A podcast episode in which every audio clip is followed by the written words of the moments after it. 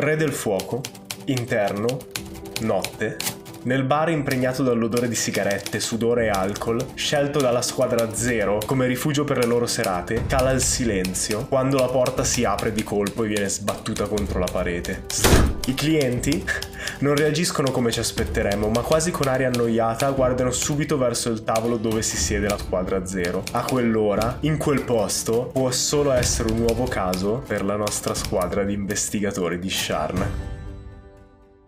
Sembra, scusa, sembra molto l'inizio della canzone di 883, no? Vero, anche a me è venuto in mente. Lo schindividi al balcone del bar.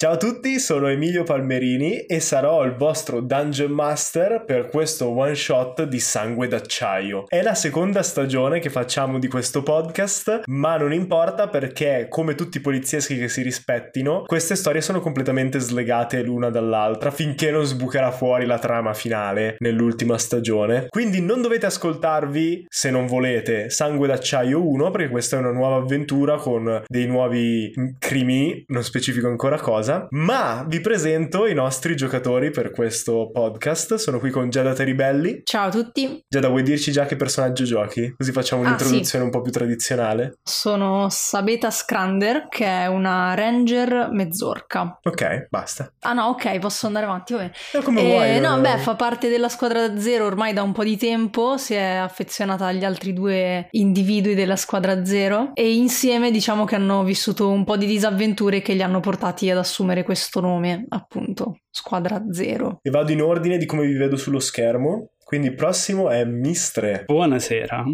sono Davide e interpreto Victor Ludwig Wolf, eh, un shifter chierico di terzo livello, possiamo dirlo? Sì, sì, sì, si può dire e... livello. Niente. È un podcast su D&D, quindi va bene. E faccio parte della squadra zero con i miei due compagni che dopo tutto questo tempo considera come quasi la, la sua famiglia, no? non avendo nessuno al suo fianco, però dei compagni leali di cui fidarsi. E niente, in attesa del prossimo caso. Ok. E ultimo ma non ultimo, Alberto. Buonasera a tutti o buon pomeriggio a seconda di quando state ascoltando questa puntata, ma io sono Alberto, facente parte del gruppo Il Bar Taglialegna e sono qui ospite su Due Draghi al microfono in questo fantastico podcast e il mio personaggio è Talbot Phoenix, un cangiante, eh, Warlock, eh, che appunto fa anche lui parte della, stra- della squadra zero avendo un passato nell'esercito ma che ora condivide le avventure con questi due fantastici compagni. E ricominciamo da dove abbiamo appena visto. La porta sbatte, tutti si girano verso di voi e, e, vediamo questa mezzorca vestita con la divisa tipica della squadra zero, questo corpetto di cuoio, se non mi ricordo male, rosso scuro, vinaccia quasi, eh, che si gira verso la porta. Eh, Sabeta, quando ti giri, eh, ti rendi conto che conosci uno dei due personaggi che è entrato da quella porta. È un mezzorco come te, ma molto più magro, talmente magro da sembrare quasi malato, malaticcio sempre perennemente. E nonostante sia più vecchio di te, di qualche anno, è sempre sembrato più esile, più fragile, quasi più piccolo, perché è tuo fratello, mm-hmm. Cal Scrander. Quella al suo fianco, invece, è una mezzelfa, abbastanza carina, eh, con i capelli biondi raccolti in una treccia dietro la testa, come tutte le mezzelfe che descrivo a quanto pare, e che però si vede che ha passato una vita finora di, di lavori manuali, alle mani già molto rovinate, questo leggero odore d'acido che le rimane sempre addosso da quando ha lavorato più piccola nelle concerie di Sharn e tu sai che è la sua ragazza. Sai che è la ragazza con cui speri che finalmente tuo fratello riesca ad andare oltre alla vostra famiglia e costruirsi una sua vita. E si chiama Sian. Io quando, quando vedo questa scena in realtà mi alzo dal tavolo e vado dritta verso mio fratello perché non mi aspettavo di vederlo lì. Già in generale non ci vediamo molto e mm, insomma mi, mi chiedo cosa ci faccia qui, quindi gli vado incontro abbastanza preoccupata Che, che, che cazzo ci fai qui? E lui fa due passi avanti, lascia chiudere la porta dietro di sé, o meglio ancora sia, chiude la porta dietro di lui con attenzione e ti guarda e fa: "Eh, Mi dispiace quasi dirtelo, ma ho bisogno, ho bisogno del tuo aiuto. Eh, ho bisogno in realtà del tuo lavoro. Hai bisogno della polizia di Sharn? Ho bisogno della tua squadra, in realtà. E a quel punto butto un occhio verso il tavolo. Quindi al tavolo vedi i tuoi compagni, il cangiante che ci dirà qual è l'aspetto che ha scelto stasera, ma sappiamo che comunque sia particolarmente elegante con gli stivali, se non mi ricordo male, dalla scorsa stagione, una pistola al fianco che ci sta giocando, poi mi dirai tu Alberto, e dall'altra parte invece questo uomo eh, perfetto- vestito perfettamente con una cravatta e un corpetto, eh, sempre preciso, sempre pulito, che è Victor. Eh, cosa state facendo quando Sabeta vi guarda per cercare il vostro appoggio? Allora, io da quando ho sentito il rumore non mi sono mosso di una piega, ho continuato a bere, bere il mio tè e come ho visto Sabeta alzarsi di corsa e andare verso la porta, eh, bevo un sorso di tè e... Talbot, eh, sento odore di problemi. Io sento odore di un nuovo lavoro e istintivamente quando la porta si era aperta Talbot, come hai tu descritto, eh, in una mano teneva un calice di vino, nell'altra è stata subito portata istintivamente la mano al cane della pistola è rimasta lì fino a quando Sabeta non si è voltata. Riconoscendo uno sguardo più rilassato nella sua compagna, porta questa mano alla fronte e fa un cenno di saluto. L'aspetto in questo momento di Talbot non è quello da cangiante, quindi con la pelle pallida, ma è quello che utilizza normalmente quando magari frequenta questo tipo di locali, quindi quello di un generico umano, probabilmente un vecchio compagno dell'esercito, a cui si rifà molto. Ok, il fratello di Sabeta, Cal, vede questo gesto che gli fai con la mano e lo interpreta come un segno per, per farsi avanti, gira attorno a te Sabeta e va a prendere il, il tuo posto al tavolo, eh, tentando in realtà di trascinare Sian con sé al tavolo, ma Sian si ferma e fa, ti dice subito, eh, ciao, ciao Sabeta, Ciao, che cosa sta succedendo? Eh, è colpa mia e noi non... Mi ha, cioè, cioè, mi ha convinto Cal, io non volevo disturbarti ma mi è successa una cosa e ho bisogno, ho bisogno di te. Mm, è qualcosa di grave? Eh, penso di sì, sì sì, è strano. Va bene. E inizio ad andare verso il tavolo e poi faccio qualche passo e le dico, lui come sta ultimamente? Cal Sì. è preoccupato e non soltanto per me. Mm. E Cal si gira e fa, allora voi due venite? E mi affretto verso il tavolo. Mentre voi arrivate al tavolo, dall'altra parte anche il cameriere che serve al re di fuoco, eh, questo nano con uno di questi eh, strani aggeggi biologici attaccati a un braccio, che è una specie di tentacoli con cui porta il vassoio, che, che si avvicina al tavolo e, e si rivolge subito a Talbot e Victor. Fa: "Beh, Porto qualcosa per i vostri ospiti? Vogliono qualcosa da bere o sono per qualche caso? No, sì, portiamo da bere i nostri ospiti. Offro io una mm, birra, Birra, grazie. E li guardo, ok. E Cal, e anche per Sian va bene. Immagina. Il nano fa un saluto e, e va verso la cucina a prendere l'ordinazione. E a quel punto anche Sian e Sabeta arrivano al tavolo. Vedi che qualcuno dei clienti accanto, abituati ormai a vedere persone che vengono a chiedere aiuti e favori, e hanno già liberato due sedie aggiunte al tavolo dove vi potete sedere. E più di un curioso, vediamo tipo un halfling che sta sorseggiando una pinta di birra grande quanto la sua testa che continua a fissarvi, eh, ormai senza neanche più far finta di non seguire le vicende della squadra zero. Allora, Sabeta si siede scocciata, riprende la sua bottiglia di birra che aveva lasciato a metà, la solleva in aria, proprio sollevando del tutto il braccio come per brindare a, tutta- a tutto il locale e fa i cazzi vostri, grazie, e poi inizia a bere. E molti nel locale alzano e fanno i cazzi nostri! Grazie della fiducia. Vedete che Cal è tipo teso su- sul tavolo, eh, mentre Sian sembra essere quasi più attenta a stare, a stare con le spalle al resto del pubblico, no? Per- come se stesse già preparando a dire qualcosa di privato. E dopo un po' Cal si stufa e le fa cenno di, di proseguire. E, e Sian dice: Non so veramente come dirlo, ma. ehm, ho ho bisogno che indaghereste su un omicidio. So che siete in teoria nel- nella squadra omicidi, mi ha detto, mi ha detto Sabeta. Sì, siamo nella squadra omicidi. Così pare. È il nostro lavoro.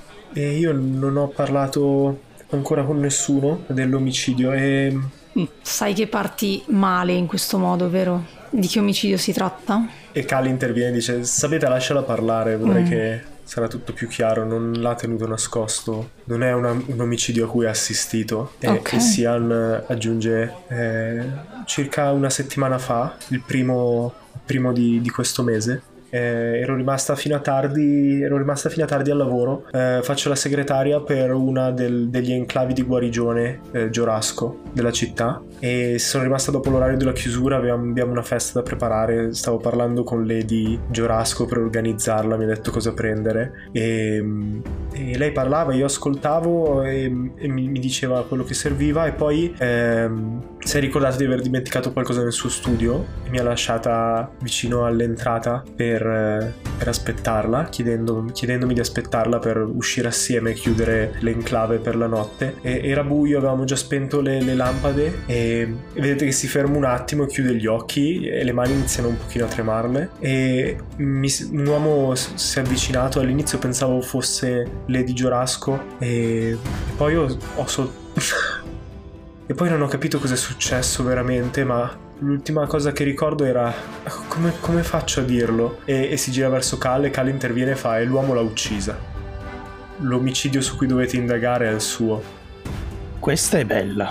Non mi era mai capitato di indagare di un omicidio dove il morto è ancora qui che cammina davanti a me. sì eh, quella è, l'al- è l'altra parte qualcuno mi ha riportato in vita Interessante. Sabeta prova a dire qualcosa, ma si ferma due o tre volte e poi scola tutta la birra che è rimasta e sbatte la bottiglia sul tavolo. Ok, Victor, cosa, cosa dicono i tuoi occhi da clerico Esatto. Co- cosa, cosa dicono i tuoi templi? Beh, mi è capitato di sentire storie di resurrezioni da parte di potenti sacerdoti o seguaci della Chiesa, ma sono abbastanza rari. e abbastanza costosi Esatto. interviene Cal e Sian continua a parlare dice io so solo quello che mi ha detto io ricordo soltanto freddo e buio freddo e buio e, e poi mi sono risvegliata e ero nuda su uno dei, dei tavoli per quella cosa quella cosa che fanno i medici quando qualcuno è morto in modo non naturale L'autopsia. eh sì ero su un tavolo dell'autopsia e quella è la prima cosa che ricordo che ho iniziato a respirare di nuovo sopra il tavolo e sentivo freddo ai polmoni ma non ho più una cicatrice né niente E- ed era il, il giorno dopo Beh, mm, se ti ricordi di aver ripreso conoscenza durante l'autopsia, abbiamo un primo posto in cui indagare, almeno per quanto riguarda chi ti ha riportato in vita. Sc- scusa, Sian, non ho capito. Tu vuoi sapere chi ti ha ucciso o chi ti ha portato in vita? Eh, Io voglio sapere chi mi ha ucciso, e- e- ma penso che serva sapere anche chi mi ha portato in vita. Insomma, non ci hai mai parlato e nessuno sa niente su chi potrebbe averti. Ho, ho- ho parlato co- col medico eh, quando, quando ho scoperto di essere viva. Sono tornata da Lady, Lady Giorasco. Prima da, da, da Cal e poi siamo andati insieme da Lady Giorasco. Pensa- pensavo che mi avesse riportato in vita lei, guarita lei, o che, che qualcosa fosse andato storto il rituale. È, è molto potente come, come guaritrice. Lei mi ha detto che ha fatto di tutto per tentare di salvarmi, ma non, non c'è riuscita. E che ero morta in pratica quando mi ha trovato. E, e non avevo idea di chi fosse stato. Il medico che doveva fare l'autopsia era un altro medico giorasco, l'Orcan. Lorcan sta al tempio, in qualche sorta di clinica. Eh, L'Orcan lavora sia nel nostro enclave, eh, sia in un altro enclave, mi sembra. ehm, eh, non, non mi ricordo. Comunque l'avevano chiamato al cimitero perché era una dipendente dei Giorasco e quindi avevano affidato a lui la- l'autopsia. Questo è molto interessante. Ehm, E Sian, visto che sei qui, io ne approfitterei per fare le domande di rito che normalmente si fanno ai conoscenti della vittima, ma che questo caso potrebbe, potresti rispondere tu. Ti sei fatta nemici? Avevi qualche debito? Qualche conto in sospeso con qualcuno che poteva volerti morta? Indispettito qualcuno? Litigato? Se lei ha indispettito qualcuno, Sabeta dovrebbe essere morta almeno da un paio d'anni, commenta Cal. Non che qualcuno non ci abbia provato a uccidere Sabeta. Più volte. Già. Così, così su due piedi non mi, non mi viene in mente nessuno. Ho, ehm, ho- ho rifiutato un, eh, una- uno dei miei colleghi alla clinica. L'unica persona con cui ho avuto una discussione in realtà nell'ultimo periodo, ma Potremmo sapere il nome? si chiama Birt Riklas.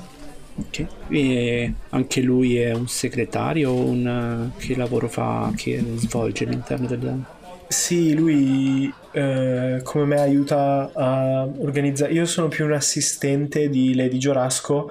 Lui organizza i turni dei medici, eh, prende, fa il triage ai pazienti alcune volte quando non ci sono infermiere disponibili e fa un'altra serie di va a comprare ehm, i medicinali che ci servono, va a comprare il cibo per i medici e così via. Come da prassi durante gli interrogatori, Sabeta non fa domande, ma eh, osserva chi sta parlando. Quindi vorrei, visto che è appena arrivata, sia fare un check su intuizione rispetto alle varie cose che sta dicendo, quindi osservare eh, sia le mani che il volto, anche se ha proprio Mm, non so, cioè qualsiasi minimo turbamento del volto, che in realtà dare uno sguardo a tutto il resto del corpo, quindi com'è vestita, se mi viene in mente che quei vestiti ce li ha su da più giorni, eccetera, eccetera. Quindi mentre i suoi compagni continuano a fare le domande, Sabeta fa finta di bere la birra perché in realtà è finita, eh, ma ogni tanto tira su la bottiglia a canna e, e intanto però con gli occhi la squadra dai, dalla punta dei capelli alla punta dei piedi. Tira su intuizione, non mi ricordo se il tuo marchio del drago funzionava anche per intuizione o soltanto per percezione. Uh, no, soltanto per percezione. Ok, quindi puoi decidere tu se usare intuizione o percezione, molto simile in questo caso. Ok, e beh, allora vado su percezione. Pensavo di dover fare due tiri separati per le due cose. No, farei uno solo, perché si tratta, cioè, se vuoi capire cose più tecniche su come è vestita, su come si sente. Allora ho fatto 19 sul D20, 3 sul D4, quindi sono già 22. 22 più 5. Eh, 28. Quindi mentre eh, ti spingi all'indietro sulla sedia facendo finta di bere la birra, vediamo che questo simbolo che hai alla base della nuca eh, inizia a brillare di luce gialla appena appena sotto i capelli raccolti di sabeta e eh, aumenta la tua capacità percettiva con quel poco di magia che ti deriva da avere uno dei marchi del drago e eh, ti, ti rendi subito conto che c'è qualcosa che non quadra. Ma i dettagli, così li diciamo anche all'ascoltatore, agli ascoltatori a casa, casa, li mando per messaggio. E invece per quanto riguarda i tuoi rapporti con Lady Giorasco e Lorcan, come eh... ti trovi con loro? Lorcan non lo conosco in pratica, eh, l'ho visto solo un paio di volte durante i miei turni fa spesso turni di notte, eh, quando teniamo l'enclave aperto anche di notte, e se no fa turni di notte nell'altra clinica, nei quartieri un po' più malfamati della città. E, ehm, per quanto lo conosco, sembra un bravo medico, ma non penso che c'entri qualcosa lui. Comunque la, la Lady invece mi ha, mi ha dato questo lavoro, non, non me l'aspettavo che me lo desse così, sinceramente eh, non, non, ero qualificata minimamente per farle da segretaria, non, non so neanche parlare così bene, eh, e quindi cioè, è una brava persona, mi ha dato una grande opportunità e, e tento di, di, fare del mio meglio. Mm-hmm. Per quanto riguarda invece la figura che ti, è, ti si è palesata davanti, ti ricordi qualche dettaglio in particolare, se camminava in un modo strano, se Mm, non mi ricordo bene, un po', un po confusa come, come, cosa. Mi sono girata, era buio e una sagoma contro la luce della porta. Eh, eh, penso fosse un uomo, sono sicura che fosse un uomo. Più alto di me, eh, di tanto così, e indica una grandezza a spanne sopra la sua testa. Eh so, non so neanche se aveva una maschera. Non... Era, vestito in qualche modo particolare? Ti sembrava avesse un cappotto? Eh, era una sagoma nera, sembrava che avesse una giacca, forse una camicia al di sotto, ma non... era tutto scuro. Va bene. Io, perdonami, Sian, ma ho una domanda che mi frulla nella testa un po', e in realtà è quel piccolo tarlo che entra nella testa di ogni investigatore, soprattutto quando analizza casi di omicidio. Ti chiedo di sforzarti un secondo prima di rispondere a questa domanda, concentrati molto bene. I tuoi ultimi istanti. Hai detto che hai sentito freddo, poco prima di essere ucciso probabilmente, un'ultima sensazione. Secondo te, cosa ti ha ucciso? Uh, io, io, lavoro all'enclave, ma non so niente di, di medicina. E il coltello, penso. Lady Giurasco mi ha detto che sanguinavo copiosamente dal fianco avevo più ferite e dovrete parlare con lei per non mi ricordo bene cosa mi ha detto ma avevo più ferite al, al fianco non so perché ho sentito freddo penso sia normale non ti ha detto proprio niente prima di colpirti? scuote la testa. Beh, abbiamo un po' di persone a cui parlare. Comunque avete fatto bene a parlare a noi prima di qualsiasi altro membro della polizia. Sapete, c'è sempre necessità di persone in cui fidarsi. E avete scelto la squadra zero, insomma, non l'ultima delle squadre. Giusto ragazzi? Giustissimo. Giusto. Sian, scusami, ripetimi un attimo quando sei rinvenuta sul tavolo dell'autopsia? Eh, era il eh, Mol, il secondo di Ran, un giorno dopo rispetto al... Ho, ho il calendario, ho il calendario di Galifar davanti, quindi Cazzo di finalmente posso usare tutti i nomi fantasy dei giorni. Quindi sei giorni fa, Eh, circa sì. circa. Sì, in realtà oggi è il 6, mi sono risvegliata la mattina del 2 Ok. e in realtà però riguarda guarda Talbot per quello che ha detto, ho già parlato con qualcuno, non era proprio della polizia e non so se ho fatto male ma mm, l'enclave ha- con i preparativi per la festa abbiamo assunto delle guardie dei manti rosso ehm, e uno di loro è venuto ad indagare su quello che era successo. Era il nostro, come si chiama, Eh, responsabile della sicurezza. Mhm. E mm, ti ricordi per caso il nome? Come Non, era non mi ricor- non mi ricordo il nome, ma è un forgiato ed è quasi sempre all'enclave durante il giorno. Mm. Io cerco di mantenere più poker face possibile rispetto a questa cosa. E mm, mi viene in mente qualcuno che conosco con queste sembianze. Tira su, facciamo così, carisma. Carisma puro? Sì, per sapere quanto giri per la città e chi conosci. Ok. Carisma puro è 10 totale. Hai... ok. Considerando anche il tuo passato, eh, magari hai visto questo particolare ex soldato. I manti rossi in generale sono praticamente adesso un gruppo di mercenari più o meno legalizzati al servizio della città e che sono mm, scaturiti da una delle varie truppe eh, durante la guerra e non, non sono mai stati smantellati veramente quindi stanno reinventando una vita come guardie ferroviarie pro- protezione di carovane nelle parti un po' più western di Eberron e così via. Io invece vorrei cercare di ricordare se in questi ultimi tempi eh, ci sono stati casi di accoltellamenti o qualcosa che mi faccia ricordare un caso simile. Va bene? Non per forza inerente a resurrezione perché sarebbe abbastanza Eh, memorabile. memorabile, però Ehm, tira su... ehm, non saprei neanche su cosa farti tirare. eh, come approccerebbe? Cioè, come... eh, perché Talbot riesco ad immaginarmi che sia in giro a chiacchierare con le persone, con aspetti diversi, a sentire le voci di Sharn, a sentire cosa si dice tra altre forze di polizia, bassi fondi e così via. Voglio sapere come Victor si approccia alla stessa cosa, cioè quando interagisce con le persone, da, da dove è arrivata la sua voce. Da Dio! Da Signore. È Dio che ti parla! Immagino che in questo lasso di tempo eh, si sia messo a mm, operare per una sorta di caritas di Eberron, no? quindi ordinare tutte le cose che arrivano alla chiesa e distribuire tra, tra la gente che ne ha bisogno, quindi magari tra, tra i bassi fondi, gente che viene lì a, a prendere le cose. Sì, io mi immagino questa vecchietta con la voce tremolante, no? Se vediamo il flashback tu le dai tipo... È una vecchietta che è rimasta senza casa in uno dei recenti crolli nella città e tu gli stai dando una coperta per passare la notte così via. E lei ti dice, ma, ma lo sa giovanotto che, che- che- che i morti stanno uscendo dalle tombe? E subito una delle persone che bada a lei, un altro dei- delle persone senza dimora di Sharn che la tiene un po' sott'occhio, ti guarda e dice: No, Victor, eh, è una storia che sta girando. Sai che ci sono tanti omicidi da queste parti, no? Sì, Eh, E qualcuno ha dissacrato le tombe un paio di volte. Probabilmente cercavano Mm, che guaio. cose del genere. E come mai signora dice che i morti...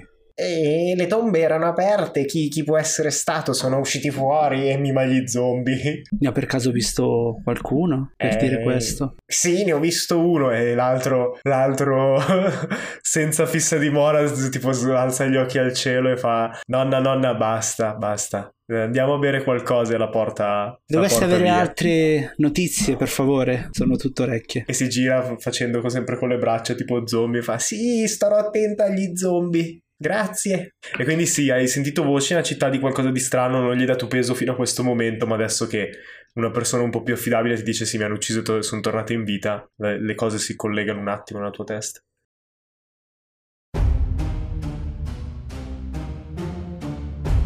E quindi, Sabeta, la, darai una mano? Lo guardo un attimo negli occhi e prima di rispondere mi prendo qualche secondo per osservare meglio anche lui in realtà, ma più perché sono preoccupata che, che, che per indagare. E poi gli dico certo che darò una mano, diamo sempre una mano noi. Voi state attenti nel frattempo, magari evitate di andare troppo in giro prima che, insomma, che noi facciamo passi avanti nell'indagine, meglio se state al sicuro. Soprattutto di notte. Grazie, immagino, dice Cal, e fa per alzarsi. Beh, siete fortunati, non dovete neanche pagare gli investigatori privati perché siamo stipendiati dalla città. E Cal ti fulmina con gli occhi e fa: Sicuramente non dovrei pagare Sabeta per una volta che mi dà una mano. E, e si gira e inizia ad andarsene. Che clima. Simpatico tuo fratello, veramente molto simpatico. Oh sì, ma è di famiglia. E Sien interviene e dice: "Beh, Dovete capirlo, la, la cosa ha sconvolto forse più lui che me, anche se non vuole farlo vedere. Da qu- quanto non riesci a dormire, Sian? Da subito dopo che ti sei risvegliata o di meno? Appena lo dici, perde due o tre tonalità di colore, diventa più pallido e ti guarda negli occhi.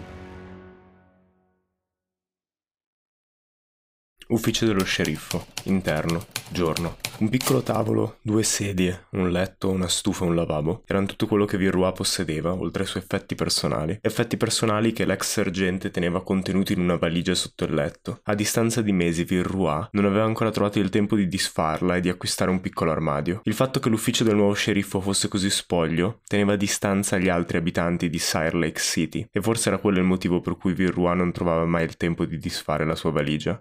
Da quando la squadra zero l'aveva fatta esiliare da Sharn, il Rua faceva fatica a trovare il tempo per fare qualsiasi cosa se non starsene seduta sulla sedia, dietro al piccolo tavolo che le faceva da scrivania e leggere quei nuovi libretti che arrivavano per posta da Sharn. Erano libri in cui potevi completare piccole avventure e decidere come andava a finire la storia. Il Rua li trovava divertenti. Oggi però non poteva leggere. La sedia davanti alla scrivania era occupata da Old Red Ben. A dispetto del suo nomignolo, Ben era giovane, con un corpo prestante e l'aspetto del mandriano che si era costruito un piccolo regno di mucche, praterie del tutto da solo. Il problema era che non riusciva a smettere di lamentarsi, e una bestia mi è morta di qua e l'acqua devo prenderla da di là e la nebbia mi fa cagliare il latte di due vacche. Insomma, il nano era una vecchia comare. La particolare lamentela di oggi aveva a che fare con una decina di vacche che erano scomparse nella notte. Non è mica normale che mi spariscano così, son brave bestie sono, non come quelle di Long Tom. Quelle fanno cose così, se ne vanno a spasso nella notte, le mie no, le mie sono tranquille, disse il nano. Virua accarezzò il libro che aveva chiuso solo per metà, il pollice della mano sinistra tenere il segno di dove era arrivata. Ben, senti, dai un paio di giorni ai due ragazzi e te le troveranno. Sai come sono, no? disse Virua. Lo so, lo so, ma con la faccenda degli scavi attorno a Lakesire non mi piace mandare i ragazzi in giro a cercare vacche da soli. Non so chi potrebbero incontrare, disse Ben. Un campanello d'allarme suonò la carica nella testa di Virua. Era difficile non ascoltare gli istinti di una vita passata a lavorare per la polizia di Sharn, anche quando ti eri decisa a non fare assolutamente niente del lavoro che ti avevano mandato a fare. Di quali scavi stai parlando? Chi ha avuto i permessi per scavare così vicino alla nebbia al lago? Chiese Virua. Quattro larghi buchi nella mia proprietà, ecco di cosa parlo. E se sapessi chi li ha fatti non sarei qui a lamentarmi, no signora, sarei già lì. E il nano fece un gesto abbastanza esplicativo. Saresti qui lo stesso, pensò stanca Virua, ma suo malgrado si ritrovò a dire: Fammi vedere questi scavi, Ben. Qualcosa mi dice che ci troveremo anche le tue vacche. Questa piccola indagine aggiuntiva è stata offerta da Simone Marini, creatore del mondo di Power Players, composto dai racconti Salvation e Blood and Steel. Nel sito che ci ha chiesto di sponsorizzare, Simone ha scritto due racconti, appunto, Salvation e Blood and Steel, che parlano di eroi, sogni e avventure, il tutto ovviamente in un'ambientazione simile a Dungeons and Dragons. In più sul suo sito potete anche trovare un libro game, un'agenda per Dungeon Master e altri interessanti prodotti legati al mondo di Dungeons and Dragons che possono o intrattenervi o aiutarvi a giocare meglio. Se volete potete avventurarvi nel mondo dell'avventuriero Skarn e della ribelle Kandra andando sul sito originalskarn.wixsite.com slash powerplayers. Lo ripeto, originalskarn.wixsite, site scritto in italiano.com slash powerplayers. Lo trovate anche nelle note del podcast come link. Quindi grazie Simone per aver sponsorizzato questo episodio e i prossimi tre di Sangue d'acciaio, ma ora è il momento di tornare a Sharn per seguire le indagini della squadra zero.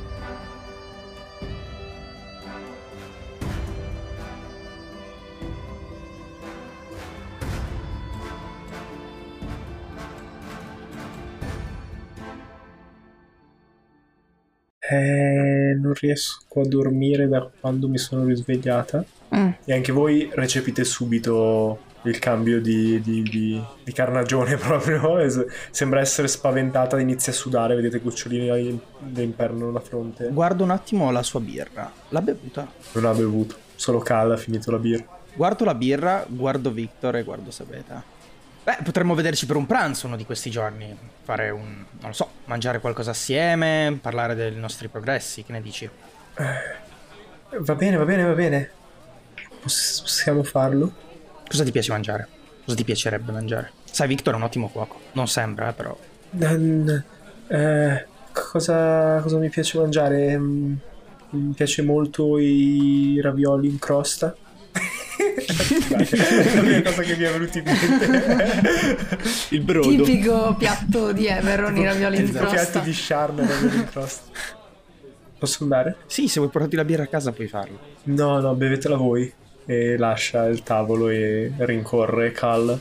Voglio provare a lanciare un incantesimo. Ok, Detect Evil and Good. Oh, ok. Uh, e si attiva in automatico? Eh sì, è un'azione. Ok. Quindi tu lanci l'incantesimo mentre stanno uscendo dalla porta. Le, le persone attorno vedono che stai lanciando l'incantesimo e smettono di far finta di non stare origliando e iniziano a fissare la scena con aria interessata. Tu muovi le mani e porti una mano al petto dove hai la spilla col simbolo della, della tua religione e trai energia dal tuo corpo per vedere gli occhi ti brillano per un attimo di luce argentata. Vedi che le persone attorno sono fondamentalmente neutre. Vedi un paio di persone sul fondo della stanza che danno vibe di essere dei criminali, ma lo sapete più o meno che non è proprio gente, non è tutta gente che si trova a suo agio con la legge che viene qui a bere al, al re di fuoco, ma vedi soprattutto una piccola perla di malvagità nella testa di Sian. Ed è strano perché di solito vedi come un- una, un'aura, no? Una sorta di un insieme di come si comportano e di tanti dettagli diversi che potenziati dalla tua magia ti, di- ti danno l'idea di come si comporterebbe. È come se avessi una risposta mistica alla domanda salverebbero il gattino o aiuterebbero la vecchietta ad attraversare, no? C'è quasi un livello di bontà quasi ingenuo che valuti in quel momento ed è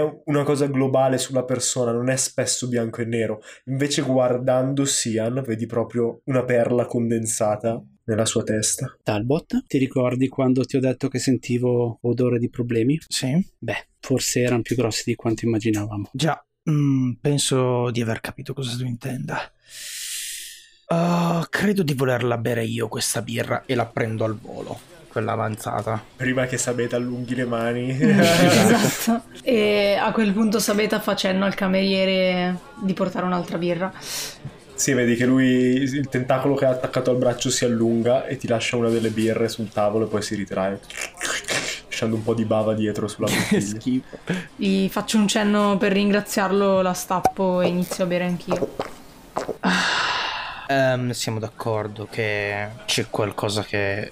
più di qualcosa che non torna, giusto? Già, Tu, Sabeta, sei sicura di, voler, di non voler avvisare tuo fratello in qualche modo? non so come reagirebbe onestamente.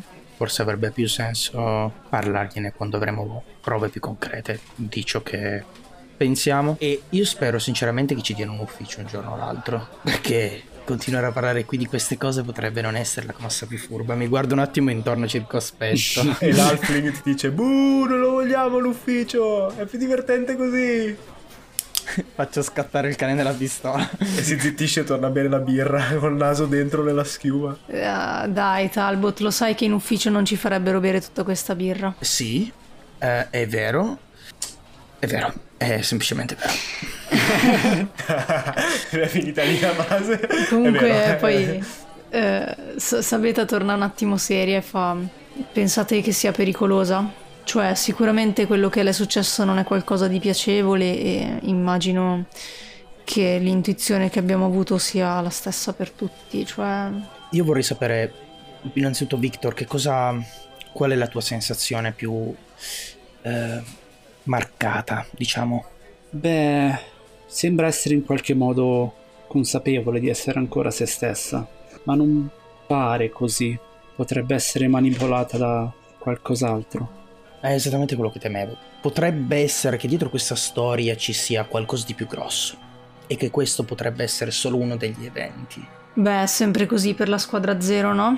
Parti per Sì. un omicidio e poi ti ritrovi in cose più grosse. Oh già, assolutamente. Mm. È strano che nessuno ci sia ancora piombato in casa per tagliarci la gola, Eh, definitivamente. e c'è un flashback di voi tipo piangenti sul treno con solo metà carrozza Esatto. sopravvissuto, una reliquia in mezzo a voi e tutto distrutto attorno. Io ho un'idea. Dici. Spara. Ehm, se quello che se è quello che sembra tutto questo, la mia paura potrebbe essere che Sian sia solo una vittima casuale. Ma questo ho paura che potrebbe implicare altre vittime. Non è detto neanche che Sian sia la prima, magari è solo la prima di cui noi siamo venuti a conoscenza. Ci sono un paio di persone che sono state nominate in questa conversazione. Eh, quel forgiato fa parte di un'organizzazione, Manto Rosso, che insomma io ho lavorato con loro e ho ancora dei contatti dentro quell'associazione.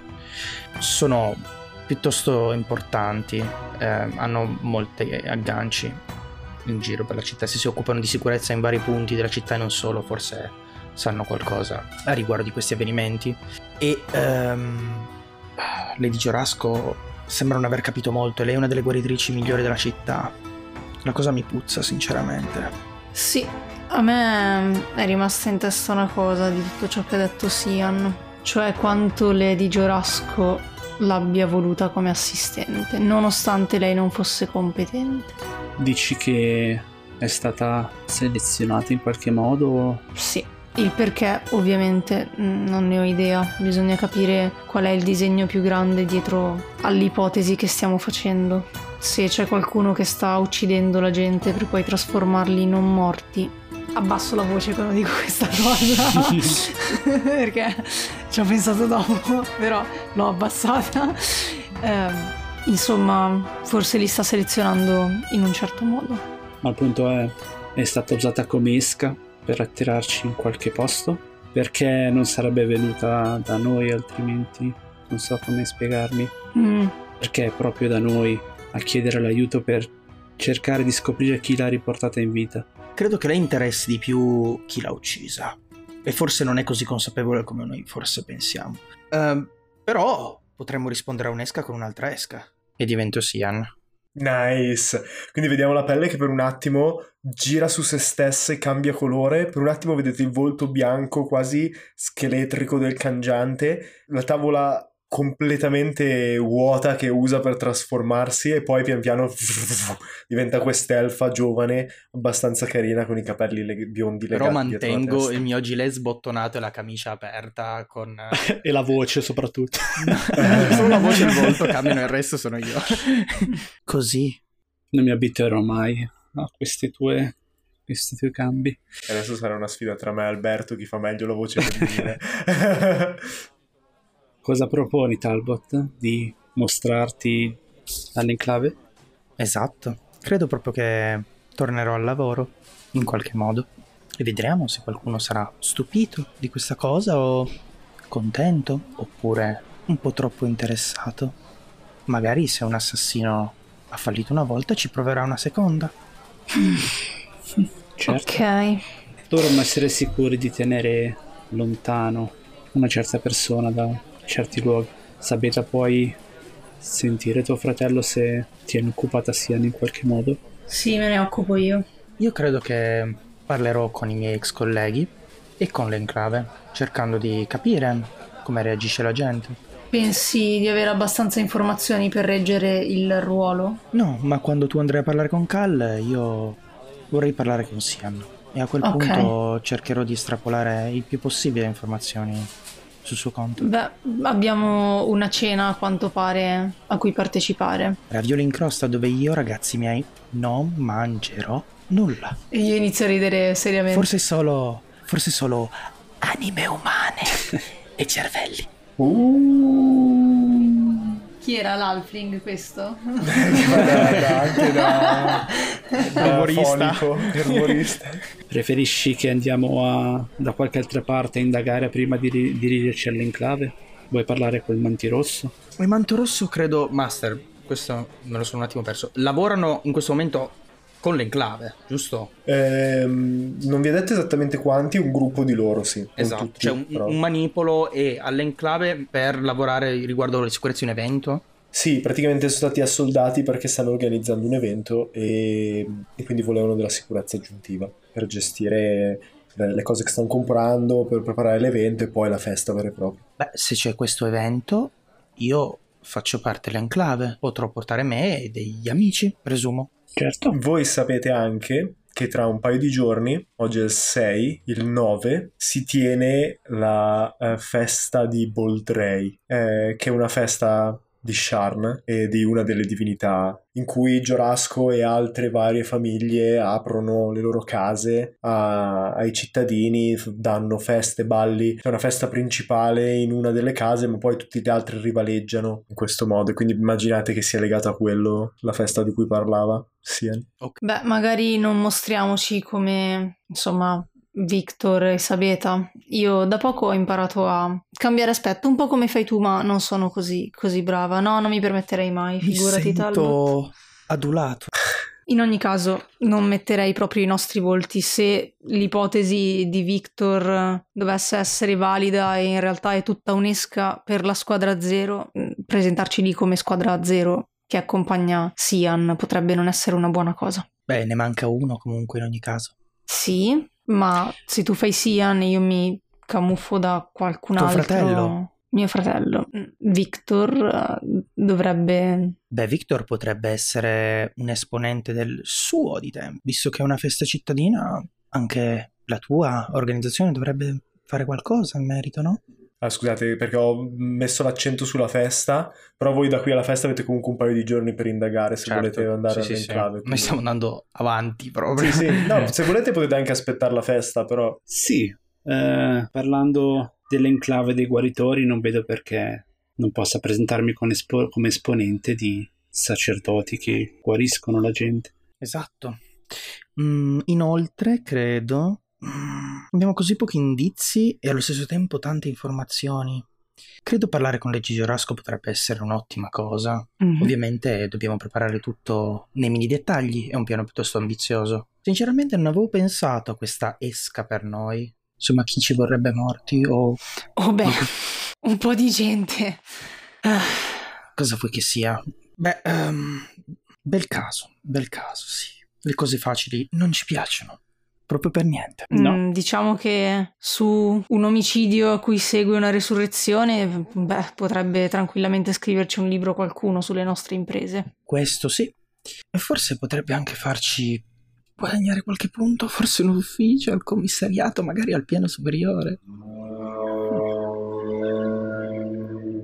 Maledette motonavi. Il ragazzino di Sharn passa eh.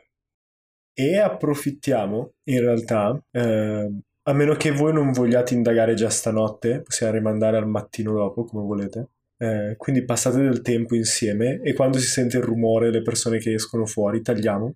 Eh, siamo all'interno è mattina nella casa di Victor. Victor tu entri a casa dopo aver bevuto tè fino a tarda notte, aver continuato a parlare del caso e quasi senza rendertene conto segui sempre la stessa routine che negli ultimi mesi ha incorporato eh, anche un gesto che all'inizio non ti sapevi bene spiegare. Passi davanti a questo cubo di legno scuro, fai saltare il fermaglio, lo apri e dentro appoggiata nel velluto c'è una sfera con dentro le nebbie che si muovono e ribollono di Sire. Lo stesso terribile evento che ha posto fine alla guerra, spazzando via un'intera nazione avvolgendola da queste nebbie che hanno mutato gli abitanti, distrutto le città e reso praticamente completamente avvolta e separata dal resto Sire, e che tu hai assistito in primo luogo, anche se non ricordi bene cosa è successo, la stessa nebbia vortica in quella sfera. Questa notte avevi anche un altro motivo per riaprire il cofanetto. Lanci di nuovo l'incantesimo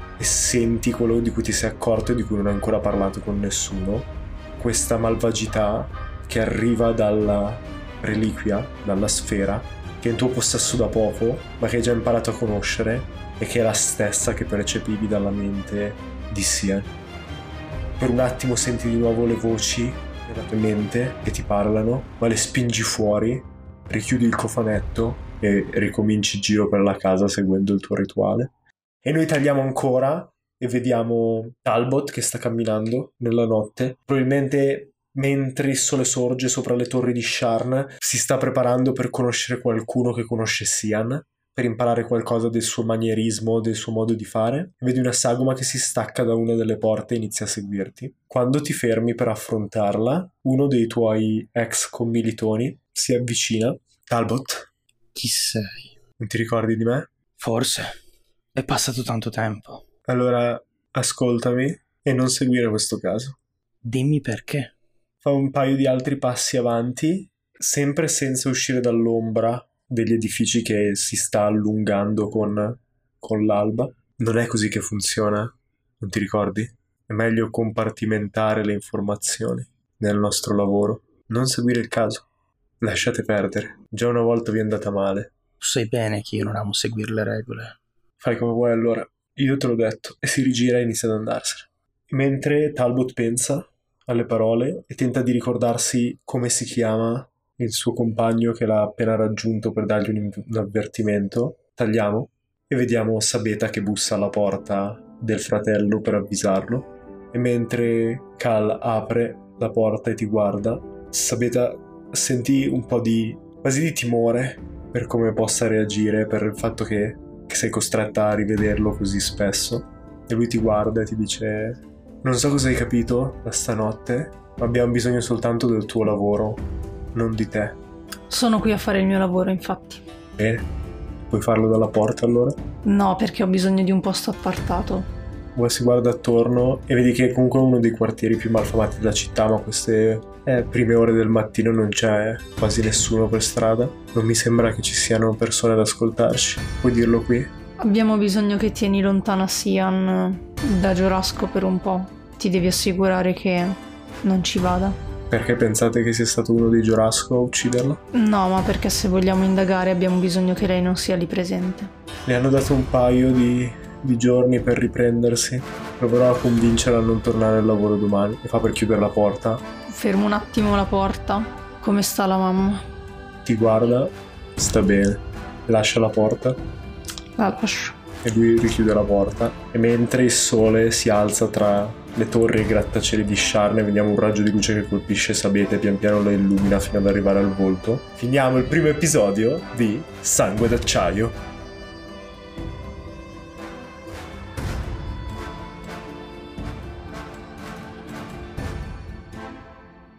Eberron è un'ambientazione di proprietà di Wizard of the Coast. Il master di questa storia è Emilio Palmerini. Sabeta Scrander è interpretata da Giada Taribelli, che trovate su Instagram come Giada di Ruolo. Talbot Phoenix è interpretato da Alberto Bonansea, che trovate su Instagram come Alberto Bonansea e Il Bardo Taglialegna. Victor Ludwig Wolf è interpretato da Davide Mistrello, che trovate su Instagram come Davide Mistre. Le musiche sono di Nomana Music, che trovate su Instagram e su Spotify come Nomana Music. Il logo di Sangue d'Acciaio è stato fatto da Marco Mallia, che trovate su Instagram come Mallia Marco, editing e sound design di Giada Taribelli.